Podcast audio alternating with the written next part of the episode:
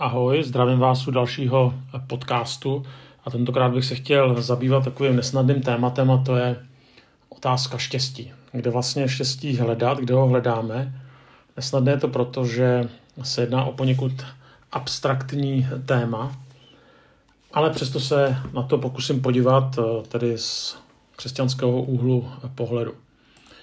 A chtěl bych začít eh, knížkou, kterou napsal americký sociální psycholog, jmenuje se Jonathan Haidt. A napsal knihu uh, Hypotéza štěstí. Ta kniha vyšla v roce 2006. On tam zkoumá fenomén pocitu štěstí a uh, s tím tedy související šťastný život z různých úhlů pohledu. A zkoumá asi 10 přístupů k životnímu štěstí. On to se sbíral napříč různými kulturními tradicemi, napříč různými geografickými regiony a potom hledá různé rozdíly a také podobnosti, aby nakonec analyzoval, co funguje a co nefunguje. A tenhle ten autor hned na začátku cituje knihu Kazatel.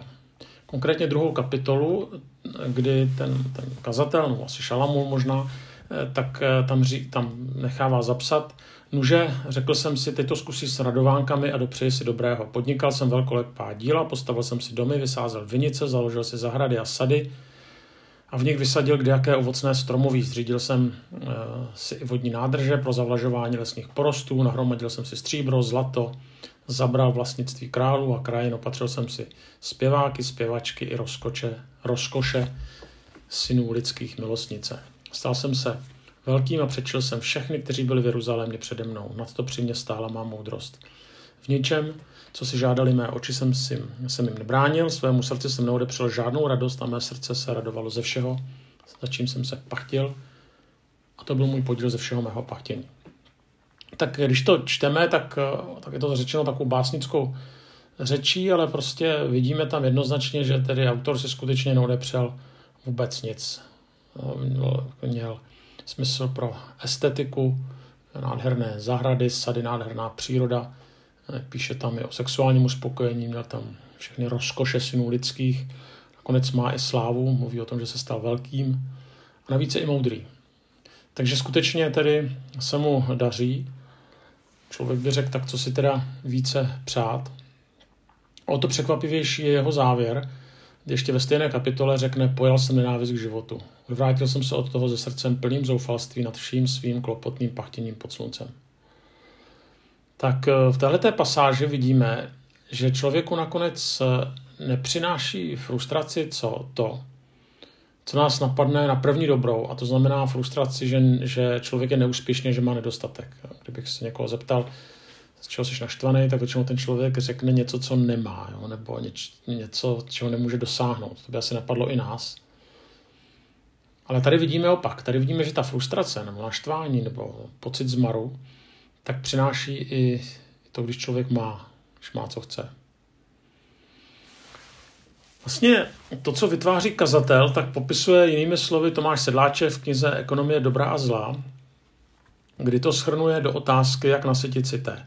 On říká, že normálně ta ekonomika vznikala, nebo se rozvíjela, nebo se snažila vlastně naplnit určitý deficit, že prostě lidé něco neměli, tak potom tedy byla snaha tuhletu poptávku po tom, co lidé nemají, tak nějakým způsobem naplnit. Tak když to řeknu velmi jednoduše, no, tak když lidé mají hlad, no, tak tady je snaha vygenerovat nějaké jídlo, aby se lidi najedli. No, nebo když lidé nemají kde bydlet, no, tak jim dát prostě dostatek bytu. Tak dále. No, ale sedláček vlastně ukazuje ten, ten paradox západní společnosti a shrnuje to doslov, jak nasytit cité. Říkal, no tak s tím ta původní ekonomika vlastně nepočítá. Ona počítá s tím, že ten člověk si tý není. No a odpovídá na to, no člověk musí vymýšlet, eh, musí vytvářet něco umělého, nějakou umělou touhu. Vlastně vytvářet pocit, že to hrozně potřebuju, když to nepotřebuju. Říkal tady to je jeden z paradoxů vlastně ekonomiky. No a eh, ten autor knihy Kazatel evidentně si tý byl. A to nejenom tady, co se týká žaludku, ale i v jiných životních aspektech a přesto vidíme, že není uspokojený. No a s tím korespondují i výsledky mnohých studií, kdy prostě nevidíme přímou úměru mezi úspěchem, majetkem a pocitem uspokojení. Jo? Že člověk může být úspěšný a nemusí být spokojený. Může mít majetek a přesto nemusí být spokojený. Určitě není příjemné mít nějaký deficit, být chudý, úspěšný, ale vidíme, že prostě počet depresí, sebevražd tak je velmi vysoký v bohatých zemích. A ten důvod není, že člověk má málo majetku, nebo že se mu nenaplní jeho sny, ale že prožívá absenci smyslu. A tak ještě ten zmiňovaný Haidt v té, v té knížce, tedy hypotéza štěstí, tak ukazuje jiné východisko a e, ukazuje na Budhu, na e, čínské mudrce, jako třeba Lao Tse, nebo stojky v Řecku. A tito se shodli v tom, že problém lidstva je v tom, že lidstvo tedy usiluje o štěstí plynoucí z úspěchu, tak jak jsme to viděli třeba ukazatele. Ale dochází k tomu, že je to boj s větrnými mlýny, protože všechny vymoženosti našeho světa nám nakonec poskytnou jenom štěstí dočasné. I když něčeho dosáhneme, tak nakonec to je jenom na chvíli. A to štěstí pak vyprchá, nebo ten pocit z toho dosaženého cíle vyprchá a přijde prázdnota, případně kocovina. Řecký filozof Epiktétos, to byl tedy stoik, tak to shrnul do slov nežádej, aby se věci děly, jak chceš, ale chtěj, aby se věci děly tak, jak se dějí a bude ti v životě dobře. No, znamená, nedělej si přehnané iluze, nedělej si přehnané nároky na život, bude ti dobře. Přijmi osud. Uh, jiný filozof taky, teďka se nepamatuju přesně kdo, ale taky ze stoické školy, tak ten to vyjádřil, že kdo osud chce, je jim veden, kdo se mu brání, nebo kdo jej nechce, je jim stržen. A tak zase přijmi osud.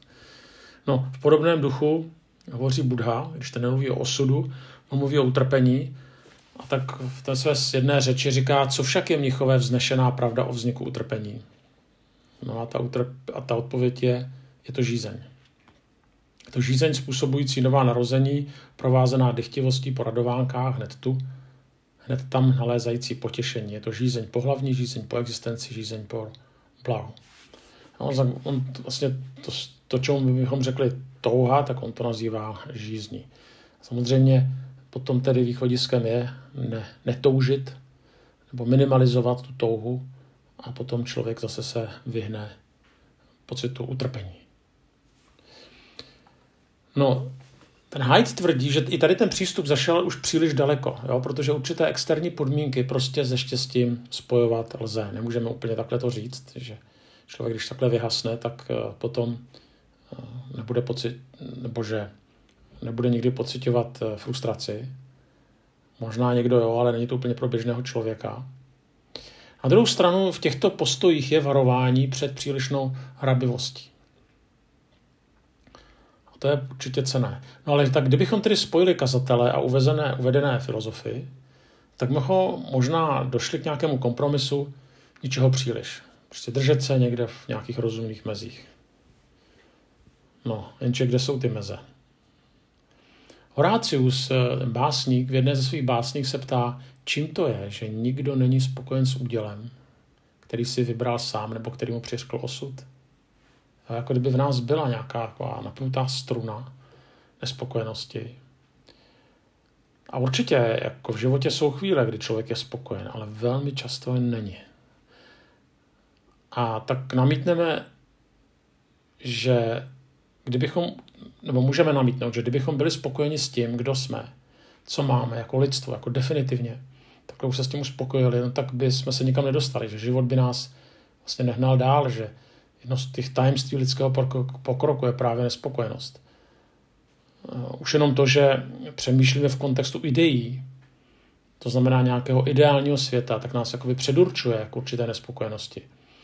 No jo, jenže jedna věc je chtít svět, život vylepšovat a druhá věc potom být chronicky nespokojený. To je náš problém.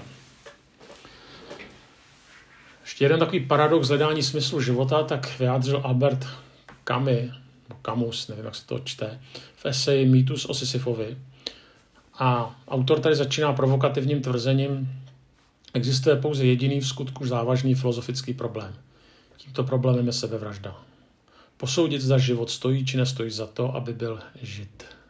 Znamená odpovědět na základní filozofickou otázku. A tak eh, proč tento divný začátek? Přemýšlí, jako kdyby jádrem tedy dobré filozofie bylo přemýšlet o sebevraždě. No, Kami tady samozřejmě provokuje a e, ta jeho klíčová filozofická otázka je, že má vůbec smysl žít život, který smysl nemá. Má vůbec smysl žít život tváří tvář absurditě svět, světa, když tady po nás vlastně nic nezůstane. A vlastně on říká, že problém člověka je, že se to, neu, že se to neuvědomuje, že se to nechce uvědomovat, že předtím jakoby utíká. No ale potom píše, teďka cituji, někdy se stane, že se kulisy zhroutí. Vstávám, jedu tramvají, čtyři hodiny v kanceláři nebo v továrně, jídlo, tramvaj, čtyři hodiny práce, jídlo a spánek a pondělí, úterý, středa, čtvrtek, pátek a sobota stále stejný rytmus. Po této cestě se dá dlouho pohodlně jít, ale jednoho dne se vynoří proč a touto omrzelostí smíšenou s údivem vše začíná. Tak on říkal, dokud člověk žije v blažené nevědomosti, tak je to v pohodě, no ale jednou se to zhroutí. A Kami tady nezápasí tedy s nějakými existenčními otázkami, ale právě s otázkama existenciálními, to znamená s otázkama smyslu. No a nakonec on dává východisko a to východisko je šťastný Sisyfos. Určitě znáte ten řeckou eh, báji o mýtus o Sisyfovi. Ten Sisyfos jako trest bohu má, že neustále valí kámen na takový kopec a když je nahoře, tak ten kámen mu vždycky se skutálí dolů a on musí znova, znova, znova. Tak to ukazuje tu absurditu a Kami si půjčuje tady tenhle ten mýtus. Eh, a ten šťastný Sisyfos je vlastně v tom, kdy ho přirovnává, že ta velikost člověka je jako prostě přijmout tenhle ten úděl. Jo. Být prostě šťastný v tom, že jsem silnější než ta bezvýchodná situace. Že vzdor vší absurditě života a smrti prostě dál jednám a tvořím, jako životu navzdory. Ale tady to moc uspokojení člověku asi nepřinese a e, prostě člověk hledá dál. Co tedy, pokud se nechce spokojit s, s, kam, s, tady s tím východiskem Kamiho, e, případně se nestane buddhistou nebo, e, nebo filozofem stoji, tak co dál? No, zajímavý postřeh přináší C.S. Lewis právě v kontextu tužeb v knize Jádru k jádru křesťanství. On píše, většina lidí, pokud se opravdu naučila pohlížet do vlastního srdce, ví, že to, co by chtěla, je něco, co v tomto světě není možné získat. To je zajímavý. A říká, v tomto světě je všemožně věcí, jež vám toto něco nabízejí, že vám to dají, ale nikdy svůj slib nedodrží. Touha, jež se v nás probouzí, když se poprvé zamilujeme, nebo první myšlenka na jakousi cizokrajnou krajinu, nebo když se začneme věnovat některému tématu, jež nás natchne, to všechno jsou touhy. Žádné manželství, žádné cestování a žádné poznání nemůže doopravdy naplnit. Teď nemluvím, a teďka říká ještě furt Louis, teď nemluvím o tom, co se obvykle považuje za neúspěšné manželství nebo nepodařenou cestu. Mluvím o případech v nejúspěšnějších.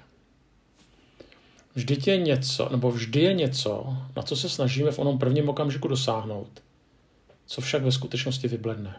Manželka může být velmi dobrou manželkou, krajná scenérie může být znamenitá. Něco se může ukázat skvělým zaměstnáním. Jenže, a teďka v uvozovkách, to, co si nám uniklo. A on mluví o jakési touze a že i když, i když teda si splníme to ideální manželství nebo jedeme do nějaké destinace nebo něčeho dosáhneme, tak říká, pořád nám něco uniká, to, co si. Co to teda je? Co je teda kořenem naší touhy? A je ta naše nespokojenost nebo neukojitelnost ukojitelná? A představte si teďka na chvilku, že se vám naplní váš sen nebo vaše touha, to je lepší slovo. Tak já myslím, jestli mě poslouchá někdo, kdo je nemocný, nebo kdo má nemocného přítele nebo partnera, tak myslí na zdraví. Jestli mě poslouchá někdo, kdo teďka dělá, nebo kdo se chce dostat na vejšku, tak je to udělat zkoušky, dokončit vzdělání. Někdo třeba touží po nějakém vztahu, no tak naplnění v tom vztahu. Jo, prostě cokoliv, tak si představte, že se to naplní. A teďka se vás chci zeptat, jestli si myslíte, že do smrti budete uspokojeni. Myslím, že známe odpověď, nebudeme. Budeme spokojeni na nějakou dobu, ale ne do smrti. A, a asi jsme to každý z nás zažili, jo, že prostě jsme tu školu nakonec dokončili, jo, že jsme já nevím, dostali, třeba máte střední, tak jste udělali maturitu, tak ten obrovská úleva, nebo jestli máte vysokou, tak když jsme pak promovali. Nebo když jsme třeba byli nemocní a pak jsme se třeba uzdravili, už jsme v to ani nevěřili. Nebo když eh, prostě toho nebo tu, kterou jsme tak milovali, tak nakonec jsme se třeba vzali. Jo, tak prostě to zaklaplo. Jo, konečně jsme měli ten tubus nebo zdraví nebo toho muže nebo tu ženu. A víte ale, o čem mluvím. Jo, že najednou prostě člověk po pár týdnech, měsících byl zase s něčím dalším nespokojený. Ještě když zůstanu u tužeb, tak ještě jednou C.S. Lewis. Touhy jsou živým bytostem štípeny, vrozeny. Pokud existuje možnost jejich uspokojení. Máme hlad, nůže k dispozici jídlo. Kachní mládě chce plavat, nůže má k dispozici vodu. Lidé pocitují sexuální touhu, no a v skutku je tu k dispozici co si jako sex. Pakliže projevuji touhu, kterou na tomto světě nelze vůbec ničím uspokojit, a teďka Louis říká, nejpravděpodobnějším vysvětlením je, že jsem byl stvořen pro svět jiný. Jenom, že to tady je někde, akorát to není tady na tomhle světě. A protože tedy existuje to naplnění někde jinde, tak e, Louis se domnívá, že prostě někde existuje naplnění, které uspokojí ty nejhlubší potřeby naší duše. Otázka, kde to je, když to není v tomto světě. V Biblii je popsán jeden rozhovor s Ježíšem, kde se lidé ptají, tak nám schrň svoje učení. Oni to řeknou jako jinak, jo. ale v podstatě se ptají na smysl jeho učení, my bychom dneska řekli na smysl a cíl víry.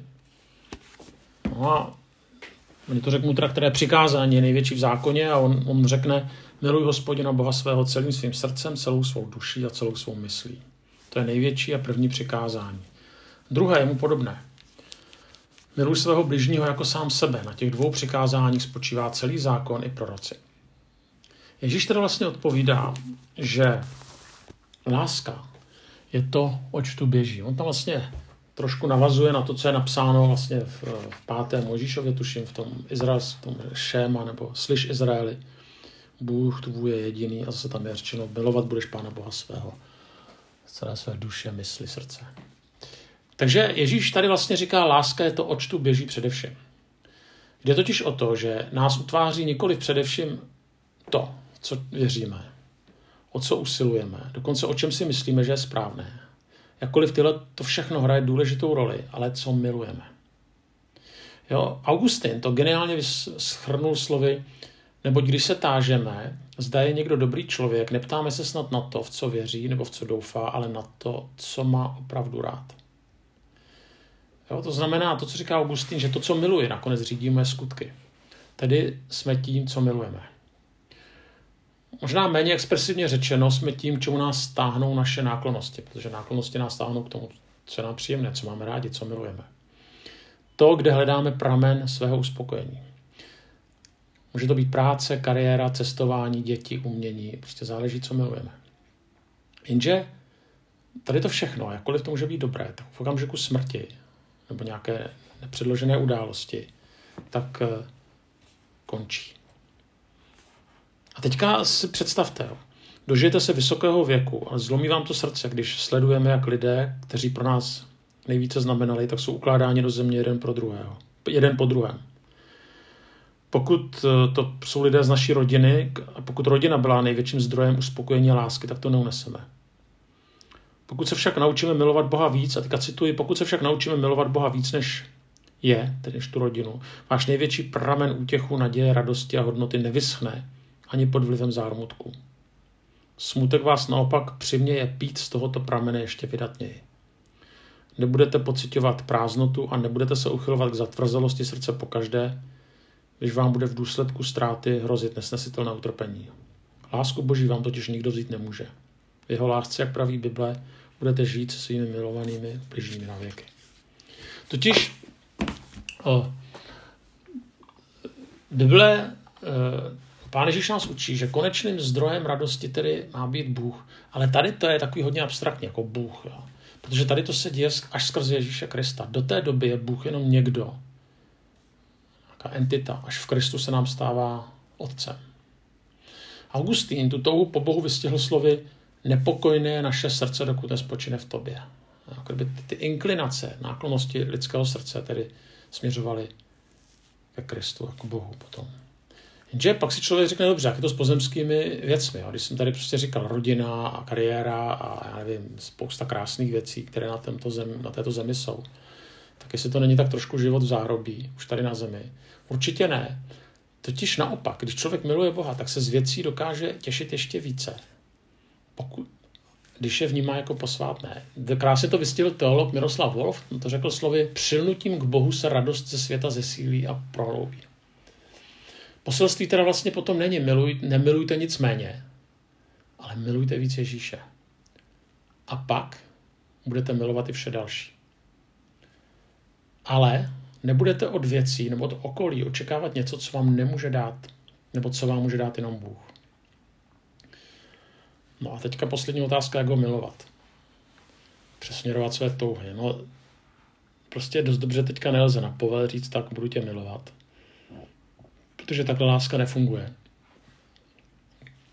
Bych tady ukázal takovou myšlenku. Timothy Keller v knížce Dává Bůh smysl, tak píše, že když Ježíš mluví o věcech život, o chlebu života, pak neříká, já jsem ten, kdo rozdává chleb života, ale já jsem chleb života.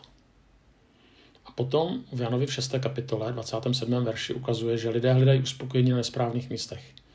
On tam cituje, neusilujte o pomíjející pokrm, ale o pokrm zůstávající pro život věčný. Tedy jádrem evangelia, jádrem vlastně spokojenosti, jádrem naplnění života je setkání s Kristem, ale nikoliv jako s nějakým abstraktním bohem lásky, ale je to Kristus, který za mě zemřel, abych já mohl žít a aby mi umožnil umírat věcem, které mě vlastně od něj odvrátí, nebo odvrací. A které vlastně potom mají za, za příčinu to, že hledám uspokojení v věcech, které mě prostě nemohou uspokojit. Až tohleto setkání mi pomůže naplnit touhy mojí lidské těkavé duše. To setkání s nekonečně milujícím Bohem a Ježíšem. A od toho se potom odvíjí vlastně všechno další. A jako ta poslední myšlenka je, že lásce je třeba se učit.